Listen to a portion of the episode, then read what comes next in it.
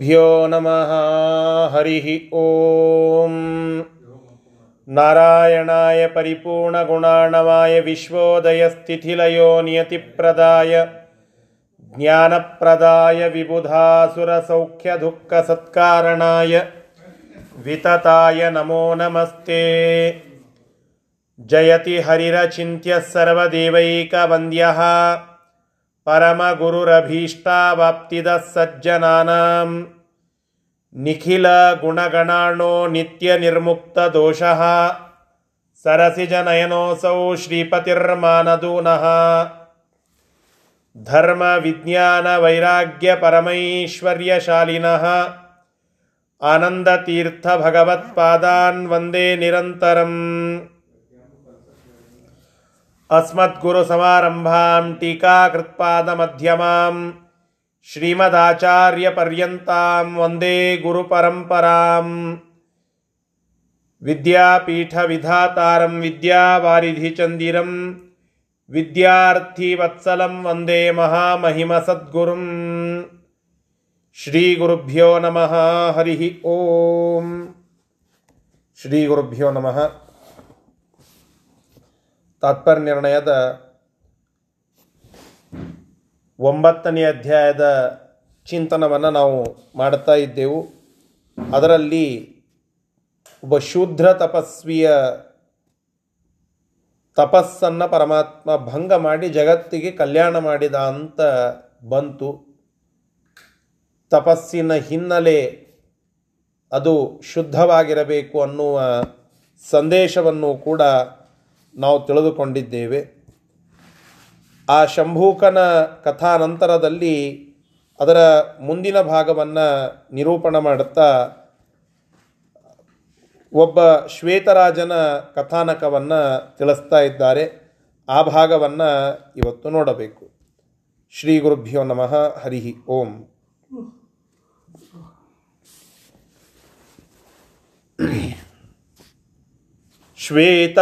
तथा मालाम्। श्वेतदत्तां तथा मालाम्। अगस्त्यादापराघवः। अगस्त्यादापराघवः।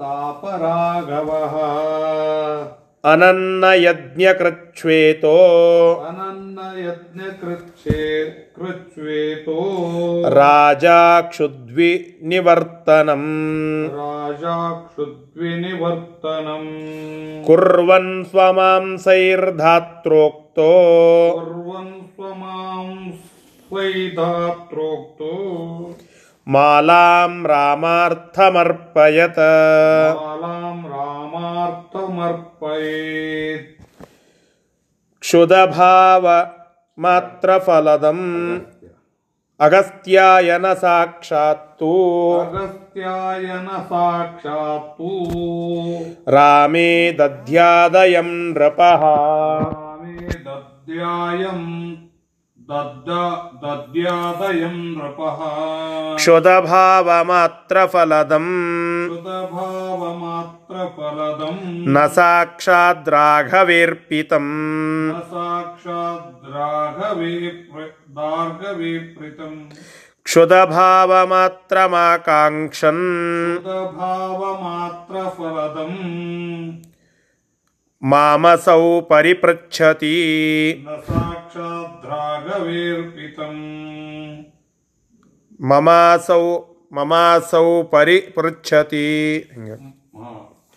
क्षुधभावमात्रमाकाङ्क्षन् मामसौ परिपृच्छति व्यवधानतस्ततो रामे व्यवदानतस्ततो रामे दध्याच्छ्वेत इति प्रभुः ಮತ್ವಾ ಬ್ರಹ್ಮಾದಿಷನ್ಮಾಲಾಂ. ಪ್ರದಾತುಂ ಕುಂಭಯೋನೈ ಪ್ರದಾತುಂ ಇಲ್ಲಿ ಶ್ವೇತರಾಜ ಅಂತ ಹೇಳಿ ಒಬ್ಬ ವ್ಯಕ್ತಿ. ಆ ಶ್ವೇತರಾಜ ಒಂದು ಮಾಲೆಯನ್ನು ಕೊಟ್ಟಿರ್ತಾನೆ. ಆ ಶ್ವೇತರಾಜ ಕೊಟ್ಟಂತಹ ಮಾಲೆಯನ್ನು ಅಗಸ್ತ್ಯ ಮುನಿಗೆ ಕೊಟ್ಟಿರ್ತಾನೆ. ಆ ಮಾಲೆಯನ್ನು ಅಗಸ್ತ ಮುನಿ, ಅಗಸ್ತ್ಯ ಮುನಿಯಿಂದ ರಾಮಚಂದ್ರ ಪ್ರಭು ಪಡಿತಾನೆ ಅಂತ ಬರ್ತಾ ಇದೆ. ಶ್ವೇತದತ್ತಾಂ ತಥಾ ಮಾಲಾಂ ಅಗಸ್ತ್ಯಾದಾಪ ರಾಘವ ರಾಘವ ರಾಮ ಅದನ್ನು ಪಡೀತಾನೆ. ಏನ ಶ್ವೇತರಾಜನ ಕಥಾನಕ ಅಂತಂದರೆ ಶ್ವೇತರಾಜ ಅವ ನಿತ್ಯ ಯಜ್ಞಗಳನ್ನು ಮಾಡುತ್ತಾ ಇದ್ನಂತೆ. ಆದರೆ ಅನ್ನದಾನ ಮಾಡುತ್ತಾ ಇದ್ದಿದ್ದಿಲ್ಲ. ನೋಡಿ, ಎಂತಹ ಒಂದು ಸಂದೇಶ ಇಲ್ಲಿ ಇದೆ ಅಂತ. ಯಜ್ಞ ಮಾಡುವಿಕೆ ಅತ್ಯಂತ ಉತ್ತಮವಾದದ್ದು. ಆದರೆ ಅನನ್ನವಾಗಿರತಕ್ಕಂತಹ ಯಜ್ಞ ಸರ್ವಥಾ ಮಾಡತಕ್ಕದ್ದಲ್ಲ. ಶ್ರಾದ್ದ ಮಾಡಿ ಬ್ರಾಹ್ಮಣರಿಗೆ ಭೋಜನಕ್ಕೆ ಹಾಕದೆ ಹಾಗೆಯೇ ಕಳಿಸಿಬಿಟ್ರೆ ಅನ್ನದಾನ ಇಲ್ಲದೆ ಮಾಡಿರತಕ್ಕಂತಹ ಶ್ರಾದ್ದ, ಅದು ಸರ್ವಥಾ ಉಚಿತವಲ್ಲ. ಪೌಮಾನ ಹೋಮವು ಯಾವುದೋ ಒಂದು ಹೋಮವನ್ನು ಮಾಡುತ್ತಾರೆ. ಮಾಡಿ ಬ್ರಾಹ್ಮಣರನ್ನು ಕೊಟ್ಟು ಕಳಿಸಿಬಿಡುತ್ತಾರೆ. ಇದು ದೊಡ್ಡ ಅಪರಾಧ. ಅಂಥ ಅಪರಾಧವನ್ನು ಶ್ವೇತರಾಜ ಮಾಡಿದ್ದಾನೆ. ಇವತ್ತು ಅನೇಕ ಜನ ಶ್ವೇತರಾಜರನ್ನು ನಾವು ನೋಡುತ್ತೇವೆ.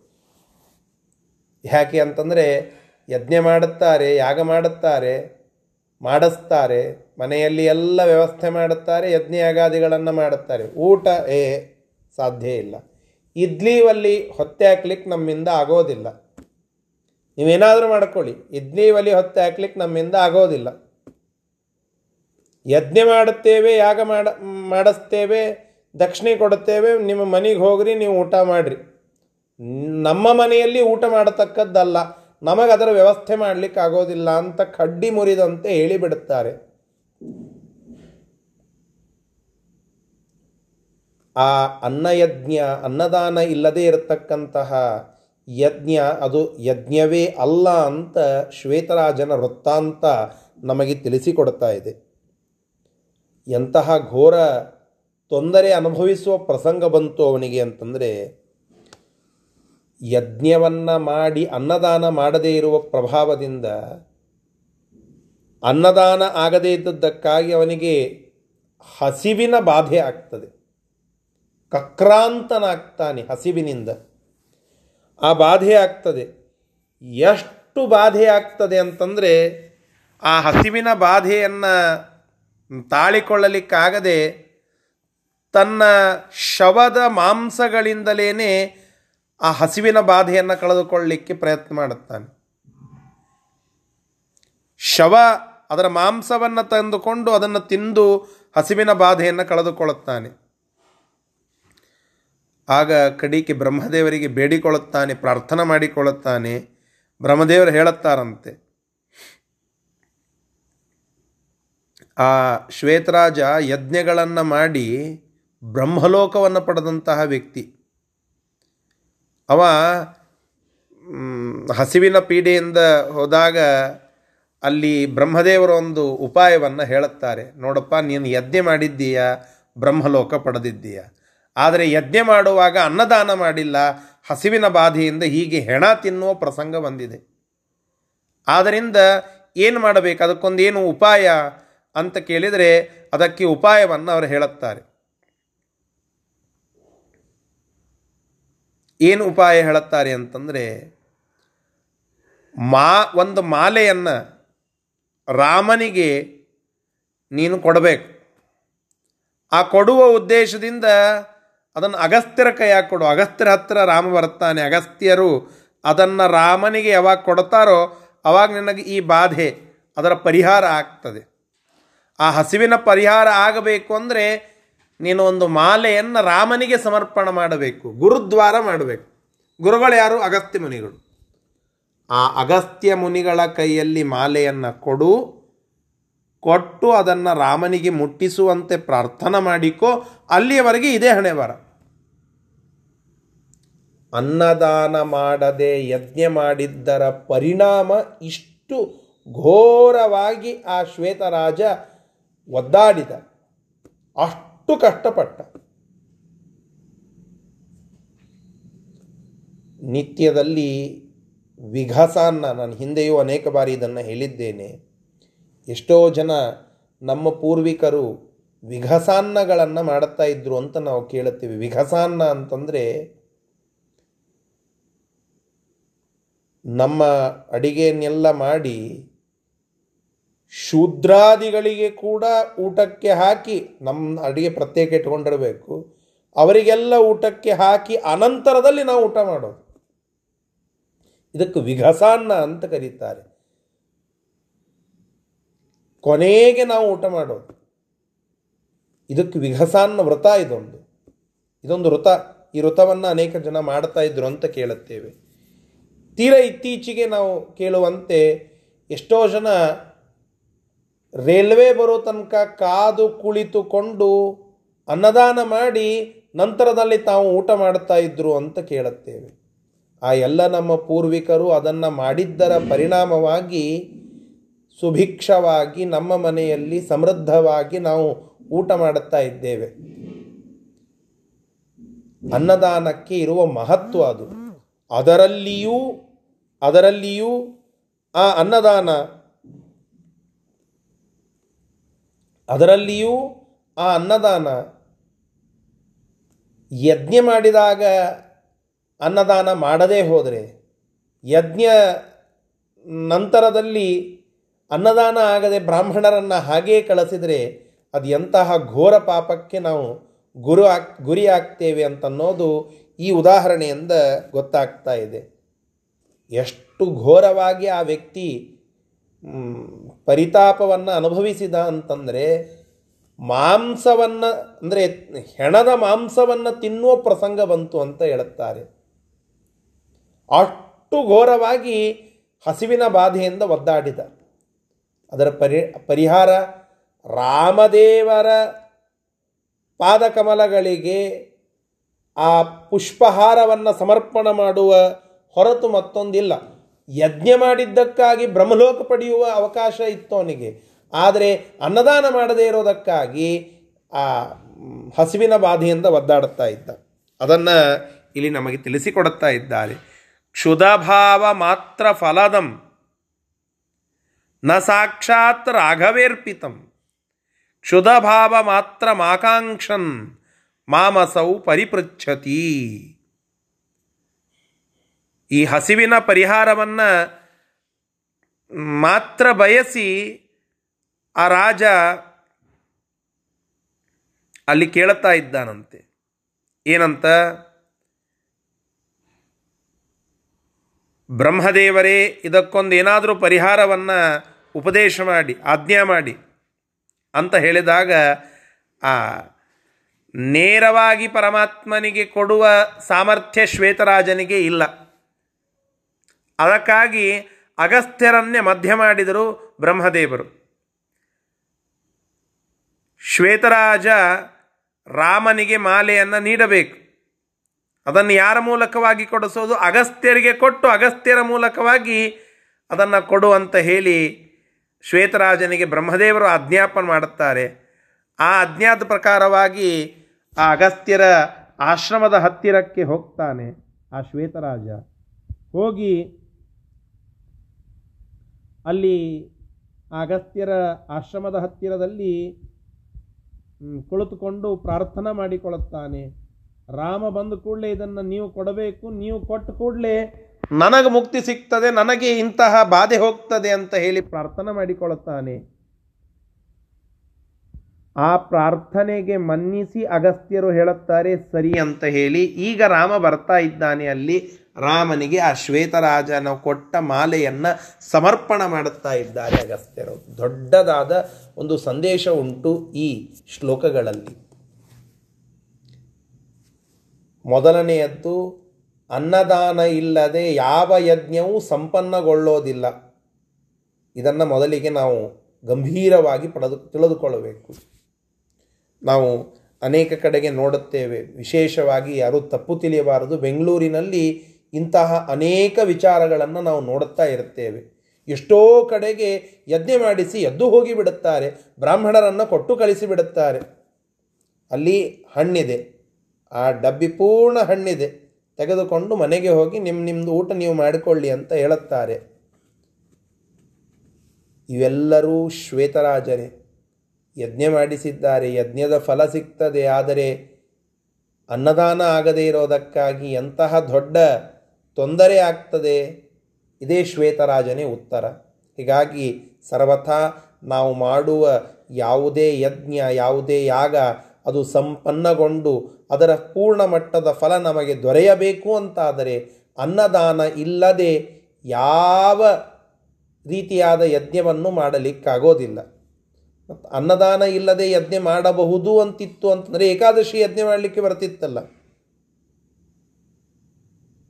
ಏಕಾದಶಿ ಯಜ್ಞ ಮಾಡಲಿಕ್ಕೆ ಬರ್ತಿತ್ತಲ್ಲ, ಅನ್ನದಾನ ಇರೋದಿಲ್ಲ ಅನ್ನೋದಕ್ಕೆ ಮುಖ್ಯವಾಗಿ ಏಕಾದಶಿಯ ದಿನ ಯಜ್ಞಯಾಗಾದಿಗಳಿಗೆ ಶ್ರಾದ್ದಾದಿಗಳಿಗೆ ಅವಕಾಶ ಇಲ್ಲ. ಮತ್ತು ಅನ್ನದಾನೇ ಇತ್ತು ಅಂತಂದರೆ ಆ ರೀತಿಯಾಗಿ ಮಾಡಲಿಕ್ಕೆ ಬರ್ತಿತ್ತಲ್ಲ. ಅನ್ನದಾನ ಇಲ್ಲ. ಆದ್ದರಿಂದ ಏಕಾದಶಿಯಾದಿಗಳಂದು ನಾವು ಯಜ್ಞಾಗಾದಿಗಳನ್ನು ಮಾಡಲಿಕ್ಕೆ ಬರೋದಿಲ್ಲ. ಹೀಗಾಗಿ ಅನ್ನದಾನ ಅದೊಂದು ಮಹತ್ವದ ಭಾಗ. ನಾವು ಇವತ್ತು ಕೊಡುವ ಅನ್ನ ಅದು ನಮಗೆ ಮುಂದೊಂದು ದಿನ ಅದೊಂದು ದೊಡ್ಡದಾದಂತಹ ಪುಣ್ಯ ರೂಪದಿಂದ ಫಲ ಕೊಡುತ್ತದೆ ಅನ್ನೋದಕ್ಕೆ ನಾವು ಮಾಡದೇ ಹೋದರೆ ಫಲ ಕೊಡೋದಿಲ್ಲ ಅಂತನ್ನುವ ನೆಗೆಟಿವ್ ಪಾಯಿಂಟಿಗೆ ಇದು ಉದಾಹರಣೆ. ಮಾಡಿದರೆ ಫಲ ಕೊಡುತ್ತದೆ ಅಂತ ಅನ್ನೋದಕ್ಕೆ ನೂರಾರು ಉದಾಹರಣೆಗಳನ್ನು ನಾವು ಪುರಾಣಗಳಲ್ಲಿ ಕೇಳುತ್ತೇವೆ. ಹೀಗಾಗಿ ಇದನ್ನು ಒಂದು ಸಂದೇಶವಾಗಿ ತಿಳಿದುಕೊಳ್ಳಬೇಕು. ಇದು ಮೊದಲನೆಯದ್ದು. ನೀನು ಬೇಕಾದ ಬ್ರಹ್ಮಲೋಕದಲ್ಲಿ ಇದ್ದರೂ, ನೀನು ಬೇಕಾದ ಬ್ರಹ್ಮಲೋಕದಲ್ಲಿ ಇದ್ದರೂ ಗುರುಗಳ ಮೂಲಕವಾಗಿಯೇ ದೇವರ ಹತ್ತಿರಕ್ಕೆ ಹೋಗಬೇಕು. ಯ, ಋಷಿಗಳ ಮೂಲಕವಾಗಿಯೇ ನಾವು ದೇವರ ಹತ್ತಿರಕ್ಕೆ ಹೋಗಲಿಕ್ಕೆ ಸಾಧ್ಯ. ಡೈರೆಕ್ಟಾಗಿ ದೇವರ ಹತ್ತಿರಕ್ಕೆ ನಾವೇ ಹೋಗಲಿಕ್ಕೆ ಬರೋದಿಲ್ಲ ಅನ್ನುವ ಸಂದೇಶವೂ ಇಲ್ಲಿ ಇದೆ. ಯಾಕೆಂದರೆ ಡೈರೆಕ್ಟಾಗಿ ಶ್ವೇತರಾಜ ಹೋಗಲಿಲ್ಲ, ಹೋಗಲಿಕ್ಕೆ ಅವಕಾಶ ಇದ್ದಿದ್ದಿಲ್ಲ. ಅಲ್ಲಿ ಬ್ರಹ್ಮದೇವರು ಹೇಳುತ್ತಾರಂತೆ. ನೋಡು, ನೀನು ಡೈರೆಕ್ಟಾಗಿ ಪರಮಾತ್ಮನ ಹತ್ತಿರಕ್ಕೆ ಹೋಗಿ ಈ ರೀತಿಯಾದ ಮಾಲೆಯನ್ನು ಕೊಡತಕ್ಕದ್ದಲ್ಲ. ಯಾಕೆ ಅಂತಂದರೆ, ನೇರವಾಗಿ ನೀನೇನಾದರೂ ರಾಮನಿಗೆ ಅದನ್ನು ಹೋಗಿ ಕೊಟ್ಟರೆ, ಅದೇನಾಗ್ತದೆ? ಕೇವಲ ಆ ನಿನ್ನ ಹಸಿವೆಯ ಬಾಧೆ ಏನಿದೆಯಲ್ಲ, ಆ ಬಾಧೆಯನ್ನು ಪರಿಹಾರ ಮಾಡುವ ಉದ್ದೇಶದಿಂದ ಮಾತ್ರ ಅದನ್ನು ಕೊಡ್ತಾ ಇದ್ದೀಯಾ ಅಂತ ಆಗ್ತದೆ. ಹೀಗಾಗಿ ಅದನ್ನು ನೀನೇ ಡೈರೆಕ್ಟಾಗಿ ಕೊಡ್ತಕ್ಕದ್ದಲ್ಲ. ಪರಮಾತ್ಮನಿಗೆ ಯಾವುದನ್ನೇ ನಾವು ಸಮರ್ಪಣ ಮಾಡಬೇಕಾದರೂ ನಿರ್ವ್ಯಾಜವಾಗಿ, ನಿಶ್ಚಂಚಲವಾಗಿ, ಸಂಪೂರ್ಣ ಭಕ್ತಿಭಾವದಿಂದ ಯಾವುದೇ ಬೇರೆ ಆಕಾಂಕ್ಷೆಗಳನ್ನು ಇಟ್ಟುಕೊಳ್ಳದೆ ಸಮರ್ಪಣೆ ಮಾಡಬೇಕು. ಇಷ್ಟನ್ನೇ ಮಾಡಿಬಿಟ್ರೆ, ಅಂದರೆ ನೀನು ನನ್ನ ಆ ಹಸಿವೆಯ ಬಾಧೆಯನ್ನು ಪರಿಹರಿಸು ಅಂತ ಇಷ್ಟೇ ಮಾಡಿಕೊಂಡು ನೀನೇ ಡೈರೆಕ್ಟಾಗಿ ಸಮರ್ಪಣೆ ಮಾಡಿದರೆ ಅಷ್ಟೇ ಫಲ ದೊರೆಯುತ್ತದೆ ಹಾಗೆ ಮಾಡಬೇಡ. ಒಬ್ಬ ಋಷಿಗಳನ್ನು ಮುಂದೆ ಮಾಡಿಕೊಂಡು ಹೋಗು. ಪರಮಾತ್ಮ ಅದನ್ನು ಸ್ವೀಕಾರ ಮಾಡುವಾಗ ಆ ಅಗಸ್ತ್ಯರ ಮುಖ ನೋಡಿ ಸಂತೋಷಗೊಳ್ಳುತ್ತಾನೆ. ಆ ಸಂತೋಷದ ಪ್ರಭಾವದಿಂದ ನಿನಗೆ ಒಳಿತಾಗ್ತದೆ. ಪರಮಾತ್ಮ ಸಂತುಷ್ಟನಾದರೆ ನಿನಗೆ ಒಳ್ಳೆಯದಾಗ್ತದೆ. ಹೀಗಾಗಿ ಗುರುಗಳ ಮೂಲಕ, ಋಷಿಗಳ ಮೂಲಕ ನಾವು ಮುಂದೆ ಹೋಗಬೇಕು. ಸ್ವಾಮಿಗಳನ್ನು ಭೇಟಿಯಾಗುವ ಸಂದರ್ಭದಲ್ಲಿ ಅಥವಾ ಯಾರೋ ಒಬ್ಬ ಹಿರಿಯ ಆಚಾರ್ಯರನ್ನು, ಮತ್ತೊಬ್ಬರನ್ನು ಭೇಟಿಯಾಗುವ ಸಂದರ್ಭದಲ್ಲಿ ನಾವೇ ಡೈರೆಕ್ಟಾಗಿ ಹೋಗುವುದಕ್ಕಿಂತ ಎಷ್ಟೋ ಪರಿಚಯ ಇದ್ದರೂ, ಇತ್ಯಾದಿಗಳೆಲ್ಲ ಇದ್ದರೂ, ಏನೋ ಒಂದು ದೊಡ್ಡ ವಿಷಯವನ್ನು ಮುಂದೆ ಇಡಲಿಕ್ಕೆ ಅಂತ ಹೊರಟಾಗ ನಾವೇ ಹೋಗುವುದಕ್ಕಿಂತ ನಮ್ಮ ಹಿರಿಯರನ್ನು, ಋಷಿತುಲ್ಯರಾಗಿರ್ತಕ್ಕಂತಹ ಆಚಾರ್ಯರು, ಪಂಡಿತರು ಮೊದಲಾದಂಥವರನ್ನು ಮುಂದೆ ಮಾಡಿಕೊಂಡು ಹೋಗಬೇಕು ಅಂತ ಸಿದ್ಧಾಂತ. ನಮಗೆ ಸಾಕಷ್ಟು ಪರಿಚಯ ಇರುತ್ತದೆ, ಆದರೆ ನಾವು ಹೋಗುವಾಗ ನಮಗಿಂತ ಹಿರಿಯರನ್ನು ಮುಂದೆ ಮಾಡಿಕೊಂಡು ಹೋಗೋದು ಒಳಿತು. ಯಾಕೆಂದರೆ ಅವರ ಮುಖ ನೋಡಿ ಏನು ಸಂತೋಷ ಆಗ್ತದೆ, ಅದರ ಪುಣ್ಯದಲ್ಲಿ ನಾವು ಭಾಗಿಯಾಗ್ತೇವೆ ಇದೊಂದು ದೊಡ್ಡ ವಿಷಯ. ಇದೊಂದು ದೊಡ್ಡ ವಿಷಯ. ಇದನ್ನು ಪೂಜಾ ಮಾಡುವ ಸಂದರ್ಭದಲ್ಲಿಯೂ ನಾವು ಒಂದು ಹಂತಕ್ಕೆ ಫಾಲೋ ಮಾಡುತ್ತೇವೆ.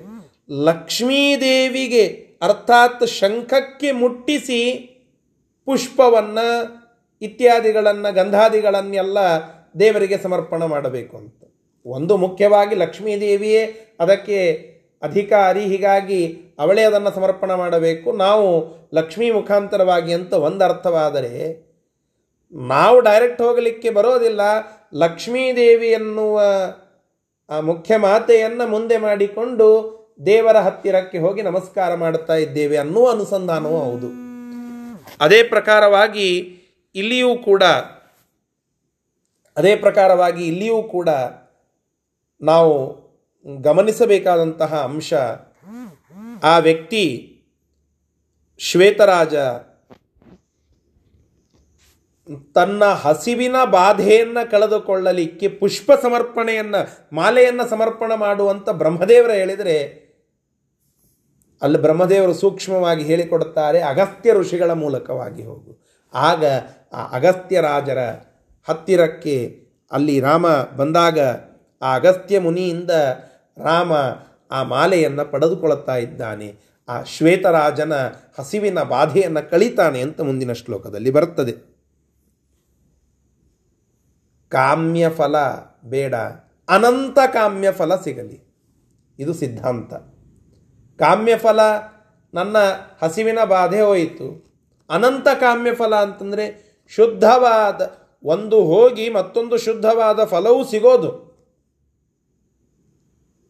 ಇದನ್ನು ಋಷಿಗಳ ಮೂಲಕವಾಗಿ, ಇನ್ನೊಬ್ಬ ವ್ಯಕ್ತಿಯ ಮೂಲಕವಾಗಿ ಮಾಡಿಸಿದರೆ ಸಿಗ್ತದೆ. ಬ್ರಹ್ಮದೇವರ ಒಂದು ಪ್ರೆಸೆನ್ಸ್ ಆಫ್ ಮೈಂಡ್ ಇದು. ಹೀಗೆ ಅದನ್ನು ಮಾಡಿಸಿ ಆ ಪೀಡೆಯನ್ನು ಪರಿಹಾರ ಮಾಡುತ್ತಾ ಇದ್ದಾರೆ ಅಂತ ಈ ಶ್ಲೋಕ ನಮಗೆ ತಿಳಿಸಿಕೊಡ್ತಾ ಇದೆ. ಇಷ್ಟು ಈ ಶ್ಲೋಕದ ಒಂದು ಭಾವಾರ್ಥ. ಇದರ ಶಬ್ದಶಃ ಅರ್ಥವನ್ನು ಈಗ ನೋಡೋಣ. ಶ್ವೇತದತ್ತಾಂ. ಶ್ವೇತ ಅಂದರೆ ಶ್ವೇತರಾಜ. ಅವನ ಮೂಲಕವಾಗಿ ದತ್ತಾಂ ಕೊಡಲ್ಪಟ್ಟ. ತಥಾ ಅದೇ ರೀತಿಯಾಗಿ ಕೊಡಲ್ಪಟ್ಟಂತಹ ಮಾಲಾಂ, ಮಾಲೆಯನ್ನು ಮಾಲೆಯನ್ನು. ಅಗಸ್ತ್ಯಾತ್, ಅಗಸ್ತ್ಯನ ಮುಖಾಂತರವಾಗಿ, ಅಗಸ್ತ್ಯ ಮುನಿಯಿಂದ ರಾಘವ ಆಪ. ರಾಘವ ರಾಮನು ಪಡೆದುಕೊಂಡ, ಆಪ ಅಂದರೆ ಪಡೆದುಕೊಂಡ. ಅನನ್ನ ಯಜ್ಞ ಕೃತ್ ಛೇ, ಕೃತ್ ಶ್ವೇತು. ಶ್ವೇತಃ, ಶ್ವೇತರಾಜನು ಏನು ಮಾಡಿದ್ದ? ಅನನ್ನ ಅನನ್ನ ಯಜ್ಞಕೃತ ಅನನ್ನ, ನ ಅನ್ನ, ಅನನ್ನ. ಅನ್ನ ಇಲ್ಲದೆ ಇರುವಂತಹದ್ದು ಅನನ್ನ. ಏನದು? ಅನನ್ನವಾಗಿರತಕ್ಕಂತಹ ಯಜ್ಞಕೃತ ಯಜ್ಞವನ್ನು ಮಾಡಿದ್ದ. ಶ್ವೇತರಾಜ, ಅನ್ನ ಇಲ್ಲದೆ ನ ವಿದ್ಯತೆ ಅನ್ನಂ, ಅನ್ನದಾನಂ ಅಂತ ಅರ್ಥ. ಯಸ್ಮಿನ್ ಅಸೌ ಅನನ್ನ ಯಜ್ಞ, ಅನನ್ನ ಅನನ್ನ. ಸಚ ಅಸೌ ಯಜ್ಞಶ್ಚ ಅನನ್ನ ಯಜ್ಞಕೃತ. ಹೀಗೆ ಸಮಾಸ ಅದರದ್ದು ಅನ್ನ ಇಲ್ಲದೆ ಇರೋದು ಅನನ್ನ. ಅಂದ್ರೆ ಅನ್ನದಾನ ಇಲ್ಲದೆ ಇರುವಂತಹದ್ದು ಅಂತ ಅರ್ಥ. ಅನ್ನದಾನ ಇಲ್ಲದೆ ಇರತಕ್ಕಂತಹ ಯಜ್ಞವನ್ನ ಯಾವನು ಮಾಡಿದ್ದನೋ ಅವನು ಅನನ್ನ ಯಜ್ಞಕೃತ ಅಂತ ಆಗ್ತಾನೆ. ಆ ಅನನ್ನ ಯಜ್ಞಕೃತನಾದಂತಹ ಶ್ವೇತಃ, ಶ್ವೇತರಾಜನು, ರಾಜ, ಆ ರಾಜನು ಕ್ಷುದ್ವಿನಿರ್, ನಿವರ್ತನಂ ಕ್ಷುದ್ ವಿನಿ ಕ್ಷುತ್ ವಿನಿವರ್ತನಂ. ಹಸಿವಿನ ಬಾಧೆಯನ್ನು ತಡೆದುಕೊಳ್ಳಲಿಕ್ಕೆ ಆಗದೇ ಇರುವಂಥವನಾದ ವಿನಿವರ್ತನ ಅಂತಂದರೆ ಪರಿಹಾರ, ಕ್ಷುತ್ತ ಅಂತಂದರೆ ಆ ಹಸಿವೆಯ ಬಾಧೆ. ಕ್ಷುದ್ವಿನಿವರ್ತನಂ ಅಂದರೆ ಆ ಹಸಿವಿನ ಬಾಧೆಯನ್ನು ನಿವರ್ತನ, ಪರಿಹಾರ ಮಾಡುವುದಕ್ಕೋಸ್ಕರವಾಗಿ ಸ್ವಮಾಂಸೈ ಧಾತ್ರೋಕ್ತೋ ಮಾಲಾಂ ರಾಮಾರ್ಥ ಪರ್, ರಾಮಾರ್ಥಂ ಅಪರ್ಯತ. ಸ್ವಮಾಂಸೈ ಕುರ್ವನ್. ಹೆಂಗೆ ತನ್ನ ಬಾಧೆಯನ್ನು ಕಳೆದುಕೊಳ್ತಾ ಇದ್ದ ಅಂತಂದರೆ ಸ್ವಮಾಂಸೈಹಿ ಕ್ಷುತ್ ವಿನಿವರ್ತನಂ ಕುರ್ವನ್. ತನ್ನದೇ ಮಾಂಸವನ್ನು ತಿನ್ನುತ್ತಾ, ಹೆಣ ಇದ್ದಂತಹವುಗಳನ್ನು ತಿನ್ನುತ್ತಾ, ಹೀಗೆ ಕೆಲವು ಕಡೆಗೆ ಹೆಣ ಅಂತ ಬರೀತಾರೆ, ಶವ ಇತ್ಯಾದಿಗಳನ್ನು ಅಂತ ಬರೀತಾರೆ, ಮುಖ್ಯವಾಗಿ ಸ್ವಮಾಂಸೈಹಿ ಅಂತ ಬರೀತಾ ಇದ್ದಾರೆ. ತನ್ನದೇ ಮಾಂಸವನ್ನು ತಿನ್ನುತ್ತಾ. ಅದನ್ನು ತಿಂದು ತನ್ನ ಹಸಿವೆಯ ಬಾಧೆಯನ್ನು ಕಳೆದುಕೊಳ್ತಾ ಇದ್ದ. ಇದು ಅದರ ಸಿವಿಯಾರಿಟಿ, ಆ ಪಾಪದ ಒಂದು ಸಿವಿಯಾರಿಟಿ ಇದು. ಆ ರೀತಿಯಾಗಿ ಮಾಡ್ತಾ ಇದ್ದ. ಆಗ ಧಾತ್ರೋಕ್ತ ಬ್ರಹ್ಮದೇವರನ್ನು ಕುರಿತು ಪ್ರಾರ್ಥನೆ ಮಾಡಿದಾಗ ಬ್ರಹ್ಮದೇವರು ಹೇಳುತ್ತಾರಂತೆ ರಾಮಾರ್ಥಂ ಮಾಲಾಂ ಅರ್ಪಯತ. ರಾಮನಿಗಾಗಿ ಒಂದು ಪುಷ್ಪಮಾಲೆಯನ್ನು ಅರ್ಪಯತ, ಸಮರ್ಪಣ ಮಾಡು. ಹೆಂಗೆ ಸಮರ್ಪಣ ಮಾಡು? ಅಗಸ್ತ್ಯಾಯ, ನ ಸಾಕ್ಷಾತ್ತು. ಅಗಸ್ತ್ಯನಿಗಾಗಿ ಸಮರ್ಪಣ ಮಾಡು. ಸಾಕ್ಷಾತ್ತಾಗಿ ಮಾಡಬೇಡ. ಅಗಸ್ತ್ಯನ ಮುಖಾಂತರವಾಗಿ ಮಾಡು. ಅಗಸ್ತ್ಯ ಋಷಿಗಳಿಗೆ ಕೊಟ್ಟು ಅವರ ಮುಖಾಂತರವಾಗಿ ಅದನ್ನು ಮಾಡು. ರಾಮೇ ದದ್ಯಾತ್ ಅಯಂ ನೃಪ. ಆ ರೀತಿಯಾಗಿ ಹೇಳಿದಾಗ ಅಲ್ಲಿ ನೀನೇ ಸಾಕ್ಷಾತ್ತಾಗಿ ಕೊಡಬೇಡ. ಅಗಸ್ತ್ಯನಿಗೆ ಕೊಡು ಅಂತ ಹೇಳಿದಾಗ ರಾಮಿ ರಾಮನಲ್ಲಿ ಅದನ್ನು ಅಯಂ ನೃಪಃ ದಧ್ಯಾತ್. ಈ ರಾಜ ಅದನ್ನು ರಾಮನಲ್ಲಿ ಕೊಡು ಅಂತ ಹೇಳಿ ಅಗಸ್ತ್ಯರಿಗೆ ಕೊಟ್ಟ ಸಾಕ್ಷಾತ್ತಾಗಿ ಕೊಡಲಿಲ್ಲ. ಅದಕ್ಕೆ ಟಿಪ್ಪಣಿಕಾರರು ಬರೀತಾರೆ, ಸಾಕ್ಷಾತ್ ಸ್ವಹಸ್ತೇನ ಏವ ರಾಘವೇ ಅರ್ಪಿತಂ ಮಾಲಾಧಿಕಂ ಕ್ಷುದಃ ಅಭಾವ ಮಾತ್ರ ಫಲದಂ ಪರಿಹಾರ ಮಾತ್ರಮೇವ ಫಲದಂ ಕ್ಷುಧಾಭಾವ ಪ ಪರಿಹಾರ ಮಾತ್ರಮೇವ ಅಂದರೆ ಆ ಹಸಿವಿನ ಪರಿಹಾರ ಮಾತ್ರ ಆಗ್ತದೆ ಕಾಮ್ಯ ಫಲ ಮಾತ್ರ ಸಿಗ್ತದೆ. ಅಕಾಮ್ಯವಾಗಿ ಇರ್ತಕ್ಕಂತಹ ಅನಂತ ಫಲ ನನಗೆ ದೊರೆಯಬೇಕು ಅಂತಂದರೆ ಮಧ್ಯಸ್ಥಿಕೆಯಾಗಿ ಆ ಅಗತ್ಯ ಮುನಿಗಳನ್ನು ಕರೆದುಕೊಂಡು ಹೋಗು ಅಂತ ಹೇಳಿದ್ದಕ್ಕಾಗಿ ಅವರ ಮುಖಾಂತರವಾಗಿ ಕ್ಷುದಭಾವ ಮಾತ್ರ ಫಲದಂ ನ ಸಾಕ್ಷಾತ್ ರಾಘವಿ ಅರ್ಪಿತಂ. ಹಸಿವಿನ ಬಾಧೆಯ ಫಲ ಮಾತ್ರ ಸಿಗ್ತದೆ. ನಾನೇ ಡೈರೆಕ್ಟಾಗಿ ಹೋದರೆ ಅಂತನ್ನುವುದಕ್ಕಾಗಿ ರಾಮನಿಗೆ ಡೈರೆಕ್ಟಾಗಿ ಸಮರ್ಪಣ ಮಾಡಲಿಲ್ಲ. ಆ ಶ್ವೇತರಾಜ ಅದಕ್ಕಾಗಿ ಅಗಸ್ತ್ಯರಿಗೆ ಅದನ್ನು ಕೊಟ್ಟು ರಾಮನಿಗೆ ಕೊಡುವಂತ ಕೇಳಿಕೊಂಡ. ಕ್ಷುತ್ ಅಭಾವ ಮಾತ್ರಂ ಆಕಾಂಕ್ಷನ್, ಮಾಂ ಅಸೌ ಪರಿಪೃಚ್ಛತಿ. ಕ್ಷುತ್ ಅಭಾವ ಮಾತ್ರ ಫಲದಂ. ಹಸಿವಿನ ಪರಿಹಾರವನ್ನು ಮಾತ್ರ ಬಯಸಿ ರಾಜ ನನ್ನನ್ನು ಕೇಳುತ್ತಾ ಇದ್ದಾನೆ ಅಂತ ಹೇಳಿ ವ್ಯವಧಾನ ತತಃ ಆದ್ದರಿಂದ ರಾ ವ್ಯವಧಾನ ಆ ಕಾರಣದಿಂದಾಗಿ ಮತ್ತೆ ಪರಮಾತ್ಮ ಅಷ್ಟನ್ನೇ ಕೊಟ್ಟುಬಿಟ್ರೆ ಅನಂತ ಫಲ ಸಿಗೋದಿಲ್ಲ. ಅದಕ್ಕಾಗಿ ಒಬ್ಬ ವ್ಯಕ್ತಿಯ ಮುಖಾಂತರವಾಗಿ, ಒಬ್ಬ ವ್ಯಕ್ತಿಯ ಮುಖಾಂತರವಾಗಿ ಅದನ್ನು ಮುಟ್ಟಿಸು ಎಂಬುದಾಗಿ ಕೇಳಿದಾಗ ವ್ಯವಧಾನ ಈ ರೀತಿಯಾಗಿ ವ್ಯವಸ್ಥೆಯನ್ನು ಮಾಡು ವ್ಯವಧಾನ ಅಂತಂದರೆ ವ್ಯಕ್ತಿಯಂತರ, ಅಂದರೆ ಮತ್ತೊಬ್ಬ ವ್ಯಕ್ತಿಯ ಮುಖಾಂತರ ಇದನ್ನು ವ್ಯವಸ್ಥೆ ಮಾಡು ಅಂತ ಹೇಳಿದಾಗ ಈ ರೀತಿಯಾಗಿ ಅಲ್ಲಿ ಬ್ರಹ್ಮದೇವರು ಆ ವ್ಯಕ್ತಿಗೆ ಹೇಳಿದಾಗ ಅದಕ್ಕೆ ಪರಿಹಾರ ರೂಪವಾಗಿ ಅಗಸ್ತ್ಯರ ಮುಖಾಂತರವಾಗಿ ಮಾಲೆಯನ್ನು ಕೊಡ್ತಾ ಇದ್ದಾನೆ. ಬ್ರಹ್ಮಾದಿಶನ್, ಬ್ರಹ್ಮದೇವರ ಆದೇಶವನ್ನು ಮತ್ವ ಅರ್ಥ ಮಾಡಿಕೊಂಡು ಪ್ರಭು ಬ್ರಹ್ಮದೇವರ ಆದೇಶವನ್ನು ಆಲೋಚನೆ ಮಾಡಿ ಅದನ್ನು ತಿಳಿದುಕೊಂಡು ಮಾಲಾಂ, ಮಾಲೆಯನ್ನು ಕುಂಭಯೋನಯೇ, ಆ ಅಗಸ್ತ್ಯರಿಗೆ ಪ್ರದಾತುಂ ಕೊಡುವುದಕ್ಕೋಸ್ಕರವಾಗಿ ಪ್ರಾರ್ಥನೆ ಮಾಡಿಕೊಂಡ ಅಂತ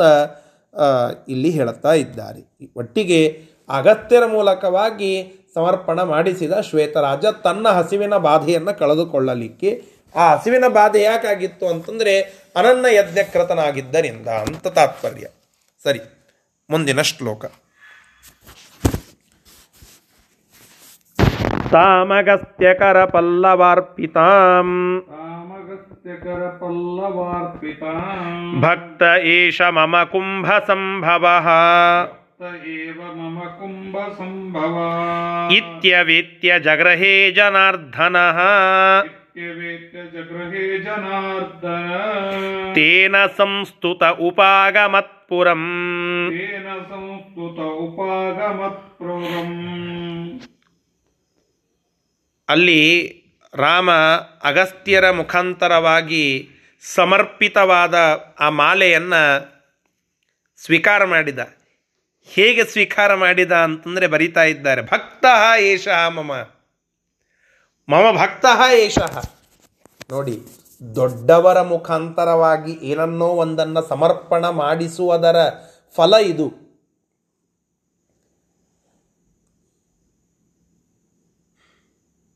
ಏನೇ ನೀವು ದೊಡ್ಡದಾದಂತಹ ವಸ್ತುವನ್ನು ಮಾಡಿ, ಹುತ್ವ ದತ್ವಾಚ ಧಾರಯೇತ್ ಅಂತ ಹೇಳುತ್ತಾರೆ.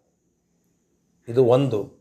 ಅದನ್ನು ಹೋಮ ಮಾಡಬೇಕು, ಅದನ್ನು ದಾನ ಮಾಡಬೇಕು, ನಂತರ ಅದರ ಧಾರಣವನ್ನು ಮಾಡಬೇಕು ಅಂತ. ಇದರ ಒಟ್ಟಿಗೆ ದೊಡ್ಡವರಿಂದ ಇದರ ಉದ್ಘಾಟನ, ದೊಡ್ಡವರಿಂದ ಇದರ ಅನಾವರಣ ಯಾಕೆ ಮಾಡಿಸ್ತಾರೆ?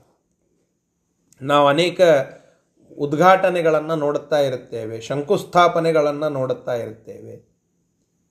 ಸ್ವಾಮಿಗಳಿಂದ ಮಾಡಿಸ್ತಾರೆ, ಯಾರೋ ಆಚಾರ್ಯರಿಂದ ಮಾಡಿಸ್ತಾರೆ, ಯಾರೋ ಹಿರಿಯರಿಂದ ಮಾಡಿಸ್ತಾರೆ. ಯಾಕೆ ಆ ರೀತಿಯಾಗಿ ಹಿರಿಯರಿಂದ, ದೊಡ್ಡವರಿಂದ ಮಾಡಿಸ್ತಾರೆ ಅಂತಂದರೆ ಅದರ ಉದ್ದೇಶ ಇಷ್ಟೇ. ಭಕ್ತ ಏಷ ಮಮ ಕುಂಭ ಸಂಭವ. ಕುಂಭ ಸಂಭವ ಅಂತಂದರೆ ಮಡಿಕೆಯಲ್ಲಿ ಹುಟ್ಟಿದವರು, ಅಗಸ್ತ್ಯರು ಮಡಿಕೆಯಲ್ಲಿ ಹುಟ್ಟಿದ್ದಾರೆ ಅಂತ ಒಂದು ಕತೆ ಬರುತ್ತದೆ. ಅದು ಮುಂದೆ ಬರ್ತದೆ ಭಾಗವತಾದಿಗಳಲ್ಲಿ ತಾವೆಲ್ಲ ಕೇಳಿರ್ತೀರಿ ಕುಂಭ ಸಂಭವ ಅಂತಂದರೆ ಅಗಸ್ತ್ಯರು ಅಂತ ಅರ್ಥ. ಈ ಅಗಸ್ತ್ಯ ಏಷಃ ಮಮ ಭಕ್ತ, ಇವ ನನ್ನ ಭಕ್ತ ಅಂತ ಪರಮಾತ್ಮ ಗುರ್ತಿಡಿತಾನೆ. ನಮ್ಮನ್ನು ಗುರ್ತಿಡಿಯೋದಿಲ್ಲ. ನಮ್ಮನ್ನು ಡೈರೆಕ್ಟಾಗಿ ಪರಮಾತ್ಮ ಗುರ್ತಿಡಿಯೋದಿಲ್ಲ. ಯಾಕೆ ಅಷ್ಟು ಭಕ್ತಿ ಆ ಮಟ್ಟಿನ ತಪಸ್ಸು ನಮ್ಮದಿರೋದಿಲ್ಲ. ಹೀಗಾಗಿ ನಾವು ಏನನ್ನೇ ದೊಡ್ಡದನ್ನು ಸಮರ್ಪಣ ಮಾಡುವುದಿದ್ದರೂ ಹಿರಿಯರ ಮುಖಾಂತರವಾಗಿ ಮಾಡಿದರೆ ಅದು ಭಗವಂತನಿಗೆ ಪ್ರೀತಿ ಆಗ್ತದೆ. ಭಗವಂತನ ಪ್ರೀತಿಯನ್ನು ಸಂಪಾದನೆ ಮಾಡುವುದಕ್ಕಾಗಿ ನಾವು ದೊಡ್ಡವರಿಂದ ಏನನ್ನೋ ಸಮರ್ಪಣ ಮಾಡಿಸಬೇಕು. ಯಾವುದೋ ಒಂದು ಆಭರಣವನ್ನು ಮಾಡಿಸಿರುತ್ತೀರಿ. ದೇವರಿಗೆ ಹಾಕಿಸಬೇಕು. ಸ್ವಾಮಿಗಳ ಹತ್ತಿರಕ್ಕೆ ಹೋಗಿ ಪ್ರಾರ್ಥನೆ ಮಾಡಿದಾಗ ಸ್ವಾಮಿಗಳು ದೇವರಿಗೆ ಅದನ್ನು ಸ್ಪರ್ಶ ಮಾಡಿಸಿ ಸಮರ್ಪಣ ಮಾಡಿ, ನಂತರ ಅದನ್ನು ಕೊಟ್ಟರೆ ಅದು ನಮಗೆ ಒಳ್ಳೆಯದಾಗ್ತದೆ ಅಂತನ್ನೋ ಒಂದು ಅಭಿಪ್ರಾಯ ಎಲ್ಲ ಕಡೆಗೆ ಇರುತ್ತದೆ. ಯಾಕೆ ಅಂತಂದರೆ, ಯಾವುದನ್ನು ಹಿರಿಯರು ದೇವರಿಗೆ ಸಮರ್ಪಣ ಮಾಡುತ್ತಾರೋ, ದೇವರು ಆ ಹಿರಿಯರನ್ನು ನೋಡುತ್ತಾನೆ. ನೋಡಿ ಹೇಳುತ್ತಾನಂತೆ, ಏಷಃ ಮಮ ಭಕ್ತ, ಇವನು ನನ್ನ ಭಕ್ತ. ನನ್ನ ಭಕ್ತ ಸಮರ್ಪಣೆ ಮಾಡಿದ್ದಾನೆ ಅಂತಂದರೆ ಅದನ್ನು ನಾನು ಸ್ವೀಕಾರ ಮಾಡಬೇಕು. ಯಾರೋ ವ್ಯಕ್ತಿಗಳ ಸಮರ್ಪಣೆ ಮಾಡಿದರೆ ಅದನ್ನು ಸ್ವೀಕಾರ ಮಾಡುವ ಅವಶ್ಯಕತೆ ಇಲ್ಲ. ನನ್ನ ಭಕ್ತ ಸಮರ್ಪಣೆ ಮಾಡಿದ್ದಾನೆ ಅಂತಂದರೆ ಅವಶ್ಯವಾಗಿ ಸ್ವೀಕಾರ ಮಾಡೋಣ ಅಂತ ಹೇಳಿ ಅದನ್ನು ಸ್ವೀಕಾರ ಮಾಡುತ್ತಾನೆ. ಇಲ್ಲದೆ ಹೋದರೆ ಸ್ವೀಕಾರ ಮಾಡೋದಿಲ್ಲ. ಆದ್ದರಿಂದ ಭಗವಂತನಿಗೆ ಏನನ್ನೇ ಸಮರ್ಪಣೆ ಮಾಡಿ ಅಥವಾ ಸ್ವಾಮಿಗಳ ಸನ್ನಿಧಾನಕ್ಕೆ ಏನನ್ನೇ ಸಮರ್ಪಣೆ ಮಾಡಿ ಹಿರಿಯರ ಮುಖಾಂತರವಾಗಿ ಮಾಡಿ. ಯಾವುದೋ ಒಂದು ದೊಡ್ಡದಾದ ವಸ್ತುವನ್ನು ಬಳಸಲಿಕ್ಕೆ ಪ್ರಾರಂಭ ಮಾಡುತ್ತಾ ಇದ್ದೀರಾ? ಅದನ್ನು ಭಗವಂತನಿಗೆ ಸಮರ್ಪಣ ಮಾಡುವ ಸಂದರ್ಭದಲ್ಲಿ, ಅದರ ಅನಾವರಣ ಮಾಡುವ ಸಂದರ್ಭದಲ್ಲಿ, ಅದರ ಉದ್ಘಾಟನ ಮಾಡುವ ಸಂದರ್ಭದಲ್ಲಿ ನಾವೇ ನಾವು ನಿಂತು ಉದ್ಘಾಟನ ಮಾಡುವ, ಅನಾವರಣಗೊಳಿಸುವ, ಸಮರ್ಪಣ ಮಾಡುವ ಗೋಜಿಗೆ ಹೋಗದೆ, ಅದನ್ನು ಹಿರಿಯರಾದ ಪಂಡಿತರಿಂದ, ಆಚಾರ್ಯರಿಂದ, ಗುರುಗಳಿಂದ, ತಂದೆ ತಾಯಿಗಳಿಂದ ಅದನ್ನು ಅನಾವರಣಗೊಳಿಸಿದರೆ ಅದರ ಒಂದು ಸಮರ್ಪಣ ಅದು ಭಗವಂತ ಸ್ವೀಕಾರ ಮಾಡುತ್ತಾನೆ. ಇಲ್ಲದೆ ಹೋದರೆ ಸ್ವೀಕಾರ ಮಾಡೋದಿಲ್ಲ. ಹೀಗಾಗಿ ಅದನ್ನು ಮಾಡಬೇಕು. ನಾವು ಅದಕ್ಕಾಗಿಯೇ ನಿತ್ಯದಲ್ಲಿ, ಸಂಧ್ಯಾವಂದನದ ಕೊನೆ ಭಾಗದಲ್ಲಿ ಎಲ್ಲರನ್ನ ನಮಸ್ಕಾರ ಮಾಡುವ ಪ್ರಸಂಗ ಬರುತ್ತದೆ. ಕೊನೆಗೆ ಸೂರ್ಯೋಪಸ್ಥಾನದ ನಂತರದಲ್ಲಿ ಎಲ್ಲ ಗುರುಗಳನ್ನು, ಅತಿಥಿಗಳನ್ನು, ಹಿರಿಯರನ್ನು, ಆಚಾರ್ಯರನ್ನು, ಎಲ್ಲರನ್ನ ಸ್ಮರಣ ಮಾಡಿ, ನಮಸ್ಕಾರವನ್ನು ಮಾಡುವಂತಹ ಪ್ರಸಂಗಗಳು ಬರುತ್ತವೆ, ಆ ಮಂತ್ರಗಳು ಬರುತ್ತವೆ. ಅದನ್ನು ಮಾಡಿದ ನಂತರದಲ್ಲಿ ಯಶಸ್ಮೃತ್ಯಾದಿ ಸಮರ್ಪಣ ಇದೆ. ಅಂದರೆ ಆ ಎಲ್ಲ ಗುರುಗಳಿಗೆ ನಮಸ್ಕಾರ ಮಾಡಿ ಅವರ ಮುಖೇನ ಸಮರ್ಪಣ ಅಂತ ತಾತ್ಪರ್ಯ. ಎಲ್ಲ ಕಡೆಗೆ ನಾವು ಹೇಳುವಾಗ, ಗುರುಮಧ್ವಾಂತರ್ಗತ ಅಂತ ಅಂತೇವೆ. ಪ್ರಾಯ ಬೇರೆ ಎಲ್ಲಿಯೂ ಕೂಡ, ಯಾವ ಮತಾನುಸಾರವಾಗಿಯೂ ಕೂಡ ಈ ಪ್ರಸಂಗ ಇಲ್ಲ. ಎಲ್ಲಿಯೂ ಇಲ್ಲ ನೀವು ಬೇಕಾದರೆ ನೋಡಿ ಬನ್ನಿ. ಮಧ್ವಾಂತರ್ಗತ ಅಥವಾ ಅಸ್ಮದ್ ಗುರುವಂತರ್ಗತ ಸಮಸ್ತ ತತ್ವಾಭಿಮಾನಿ ದೇವತಾಂತರ್ಗತ ಶ್ರೀಮದ್ ಆನಂದ ತೀರ್ಥ ಭಗವತ್ಪಾದಾಂತರ್ಗತ ಅಥವಾ ಗುರುಮಧ್ವಾಂತರ್ಗತ ಹೀಗೆ ಅನ್ನುವ ಪ್ರಸಕ್ತಿ ಎಲ್ಲಿಯೂ ಇಲ್ಲ. ಯಾಕೆ ಅದನ್ನು ಅಂತೇವೆ ಅಂದರೆ, ವಾಚ ಆದರೂ ಗುರುಮುಖೇನವಾಗಿಯೇ ನಮ್ಮ ಸಮರ್ಪಣೆಯಾಗಲಿ. ಮಧ್ವಾಂತರ್ಗತ ಅಥವಾ ಅಸ್ಮದ್ ಗುರುವಂತರ್ಗತ ಅನ್ನುವ ಔಚಿತ್ಯವೇ ಅದು. ನಮ್ಮನ್ನು ಗುರುತಿಸೋದಿಲ್ಲ, ಆದರೆ ಪರಮಾತ್ಮ ನಮ್ಮ ಗುರುಗಳನ್ನು ಗುರುತಿಸ್ತಾನೆ. ಸತ್ಯಸಂಧ ತೀರ್ಥ ಶ್ರೀಪಾದಂಗಳವರು ಹೇಳೋದು ಇದನ್ನೇ, ಮದಾರ್ಯ ಆಬಾಲ್ಯಂ ತವ ಭಜನ ಸಂಸಕ್ತ ಹೃದಯ ಜಹುರ್ನಿದ್ರಾಂ ತೇಷಾಂ ಪರಮಾತ್ಮ ನೀ ನನಗೆ ಕೇಳಬಹುದು. ನೀನು ಯಾರೋ ನಾಯಕ್ ನಿನಗೆ ಅನುಗ್ರಹ ಮಾಡಬೇಕು ಅಂತ ಹೇಳಿ. ಆದರೆ ನನಗೆ ನಿನಗೆ ಒಂದು ಸಂಬಂಧ ಇದೆ. ಏನು? ನಾನು ನಿನ್ನ ಅತ್ಯಂತ ಪ್ರೀತಿಪಾತ್ರ ಭಕ್ತರಾದ ಸತ್ಯಬೋಧ ತೀರ್ಥ ಶ್ರೀಪಾದಂಗಳವರ ಶಿಷ್ಯ. ಹೀಗಾಗಿ ನೀನು ನನಗೆ ಅನುಗ್ರಹ ಮಾಡಬೇಕು. ಯಾಕೆ? ಅವರಿಗೆ ಅನುಗ್ರಹ ನೀನು ಮಾಡೇ ಮಾಡುತ್ತೀಯ. ಅವರ ಶಿಷ್ಯ ಅನ್ನುವ ಸಂಬಂಧ ಇಟ್ಟುಕೊಂಡು. ಬಾದರಾಯಣ ಸಂಬಂಧ ಅಂತಾರಲ್ಲ. ಹಾಗೆ ಇದೊಂದು ರೀತಿಯಾದ ಸಂಬಂಧವನ್ನು ಹೇಳುತ್ತಾ ಇದ್ದಾರೆ.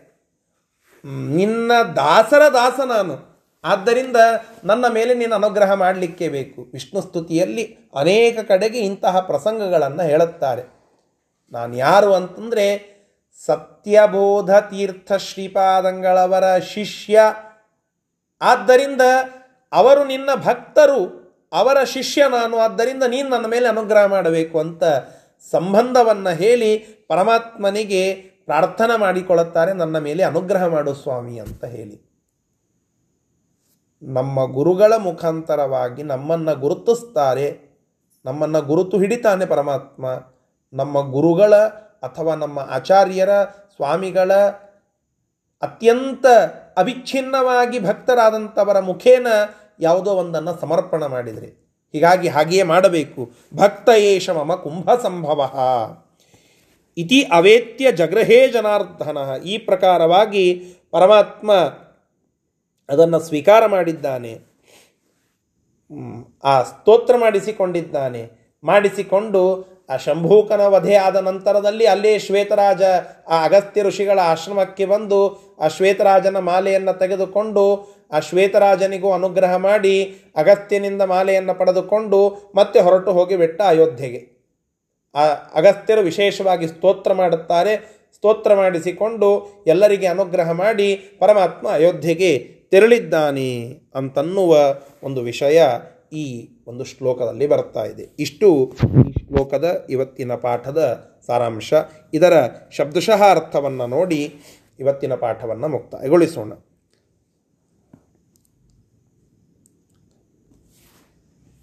ಜನಾರ್ದನ.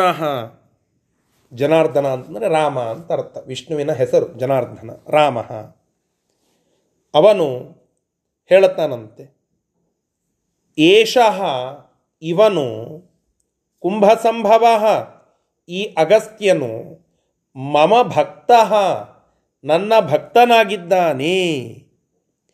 ಇತಿ ಅವೇತ್ಯ, ಈ ರೀತಿಯಾಗಿ ತಿಳಿದು, ಈ ರೀತಿಯಾಗಿ ತಿಳಿದು ಅಗಸ್ತ್ಯ ಕರ ಪಲ್ಲವಾರ್ಪಿತಾಂ ತಾಂ. ಅಗಸ್ತ್ಯರ ಕರ ಕಮಲದಿಂದ ಕೊಡಲ್ಪಟ್ಟ ಆ ರೀತಿಯಾಗಿ ಕೊಡಲ್ಪಟ್ಟಂತಹ, ಅರ್ಪಿತವಾಗಿರ್ತಕ್ಕಂತಹ, ಸಮರ್ಪಿತವಾಗಿರ್ತಕ್ಕಂತಹ ತಾಮ್ ತಾಮ್ ಅಂತನ್ನೋದು ಸ್ತ್ರೀಲಿಂಗ. ಸಹ ಅಂತಂದರೆ ಅವನು ಅಂತ ಅರ್ಥ ಸಾ ಅಂತಂದರೆ ಅವಳು ಅಂತ ಅರ್ಥ ತಮ್ ಅಂತಂದರೆ ಅವನನ್ನು ಅಂತ ಅರ್ಥ ತಾಮ್ ಅಂದರೆ ಅವಳನ್ನು ಅಂತ ಅರ್ಥ ಸ್ತ್ರೀಲಿಂಗ ಯಾಕೆ ಹೇಳಿದ್ದಾರೆ ಇಲ್ಲಿ ಅಂತಂದರೆ ಅನ್ವಯ ಮಾಡಿಕೊಳ್ಬೇಕು ಹಿಂದೆ ಮಾಲೆ ಅಂತ ಹೇಳಿದ್ದಾರೆ. ಮಾಲಾ ಅನ್ನೋದು ತ್ರಿಲಿಂಗ ಮಾಲಾಂ ಅಂತ ಅನ್ಬೇಕು. ದ್ವಿತೀಯ ಹೇಳಬೇಕು ಅಂದರೆ ಮಾಲೆಯನ್ನು ಅಂತಂದರೆ ಮಾಲಾಂ ಅಂತ ಅನ್ಬೇಕು. ತಾಮ್ ಅಂತಂದರೆ ಅದನ್ನು, ಆ ಮಾಲೆಯನ್ನು ಅಂತ ತಾತ್ಪರ್ಯ. ಹೀಗೆ ತ್ರಿಲಿಂಗವನ್ನು ಹೇಳುತ್ತಾ ಇದ್ದಾರೆ. ಆ ಮಾಲೆಯನ್ನು ಭಕ್ತನಾಗಿರ್ತಕ್ಕಂತಹ ಅಗತ್ಯ ಸಮರ್ಪಣ ಮಾಡಿದ್ದು ಅಂತನ್ನುವುದನ್ನು ತಿಳಿದು, ಜಗ್ರಹೇ ಜನಾರ್ದನ ಜಗ್ರಹೇ, ರಾಮನು ಅದನ್ನು ಸ್ವೀಕಾರ ಮಾಡಿದ ತೇನ ಸಂಸ್ತುತಃ, ಆ ಅಗಸ್ತ್ಯರಿಂದ ಸ್ತೋತ್ರಕ್ಕೆ ಒಳಪಟ್ಟವನಾದ, ಅರ್ಥ ಸ್ತುತಿ ಮಾಡಿಸಿಕೊಂಡ ಅಂತ ತಾತ್ಪರ್ಯ. ನಂತರ ಪುರಂ ಉಪಾಗಮತ, ಆ ತನ್ನ ಊರನ್ನು ಕುರಿತುಕೊಂಡು ಹೊರಟು ಹೋದ ರಾಮ. ಅರ್ಥಾತ್ ಆ ಅಯೋಧ್ಯ ಪಟ್ಟಣಕ್ಕೆ ಮತ್ತೆ ತೆರಳಿದ, ಹಿಂತಿರುಗಿದ ಅಂತ ಈ ರೀತಿಯಾಗಿ ಈ ಶ್ಲೋಕವನ್ನು ಹೇಳುತ್ತಾ ಇದ್ದಾರೆ. ಒಟ್ಟಿಗೆ ಇವತ್ತಿನ ಇಡೀ ಪಾಠದ ಈ ಶ್ವೇತರಾಜನ ವೃತ್ತಾಂತದ ಸಂದೇಶಗಳು ಇಷ್ಟು ಕನ್ಕ್ಲೂಡ್ ಮಾಡುತ್ತಾ ಇದ್ದೇನೆ. ಅನ್ನದಾನ ಇಲ್ಲದೆ ಯಜ್ಞ ಮಾಡತಕ್ಕದ್ದಲ್ಲ, ಇದನ್ನು ಫಾಲೋ ಮಾಡಬೇಕು, ಮಾಡಲಿಕ್ಕೆ ಅವಕಾಶ ಉಂಟು ನಮಗೆ. ಅನ್ನದಾನ ಇಲ್ಲದೆ ಯಾವ ರೀತಿಯಾದಂತಹ ಎಷ್ಟೇ ಘೋರ ಪರಿಸ್ಥಿತಿ ಇದ್ದರೂ ಅನ್ನಾಸಾರ ಮಾಡ ಹಾಕಿ ಅನ್ನದಾನ ಮಾಡಿಯೇ ಯಜ್ಞವನ್ನು ಮಾಡಬೇಕು. ಯಾವುದೇ ರೀತಿಯಾದಂತಹ ಹೋಮ, ಹವನ, ಶ್ರಾದ್ದ, ಪಕ್ಷ ಮೊದಲಾದಂಥವುಗಳು ಏನೇ ಇದ್ದರೂ ಅನ್ನದಾನ ಇಲ್ಲದೆ ಸರ್ವಥಾ ಯಜ್ಞ ಮಾಡತಕ್ಕದ್ದಲ್ಲ. ಇದು ಒಂದು. ಯಾವುದನ್ನೇ ಸಮರ್ಪಣ ಮಾಡಿ ಅದನ್ನು ಗುರುಮುಖೇನ ಸಮರ್ಪಣ ಮಾಡಬೇಕು. ಎರಡು. ಗುರುಮುಖೇನ ಸಮರ್ಪಣ ಮಾಡಿದ್ದರ ಲಾಭ ಅದು ಪರಮಾತ್ಮ ನಮ್ಮನ್ನು ಗುರುತಿಸುವುದಕ್ಕೆ ಹಾದಿಯಾಗ್ತದೆ. ಇದು ಮೂರು. ಈ ಮೂರು ಮುಖ್ಯ ಸಂದೇಶಗಳನ್ನು ನಾವು ಈ ಶ್ವೇತರಾಜನ ವೃತ್ತಾಂತದ ಮುಖಾಂತರವಾಗಿ ಪಡೆದುಕೊಳ್ಳಬೇಕು. ಶ್ರೀಕೃಷ್ಣಾರ್ಪಣ ಮಸ್ತು ಹರಯೇ ನಮಃ.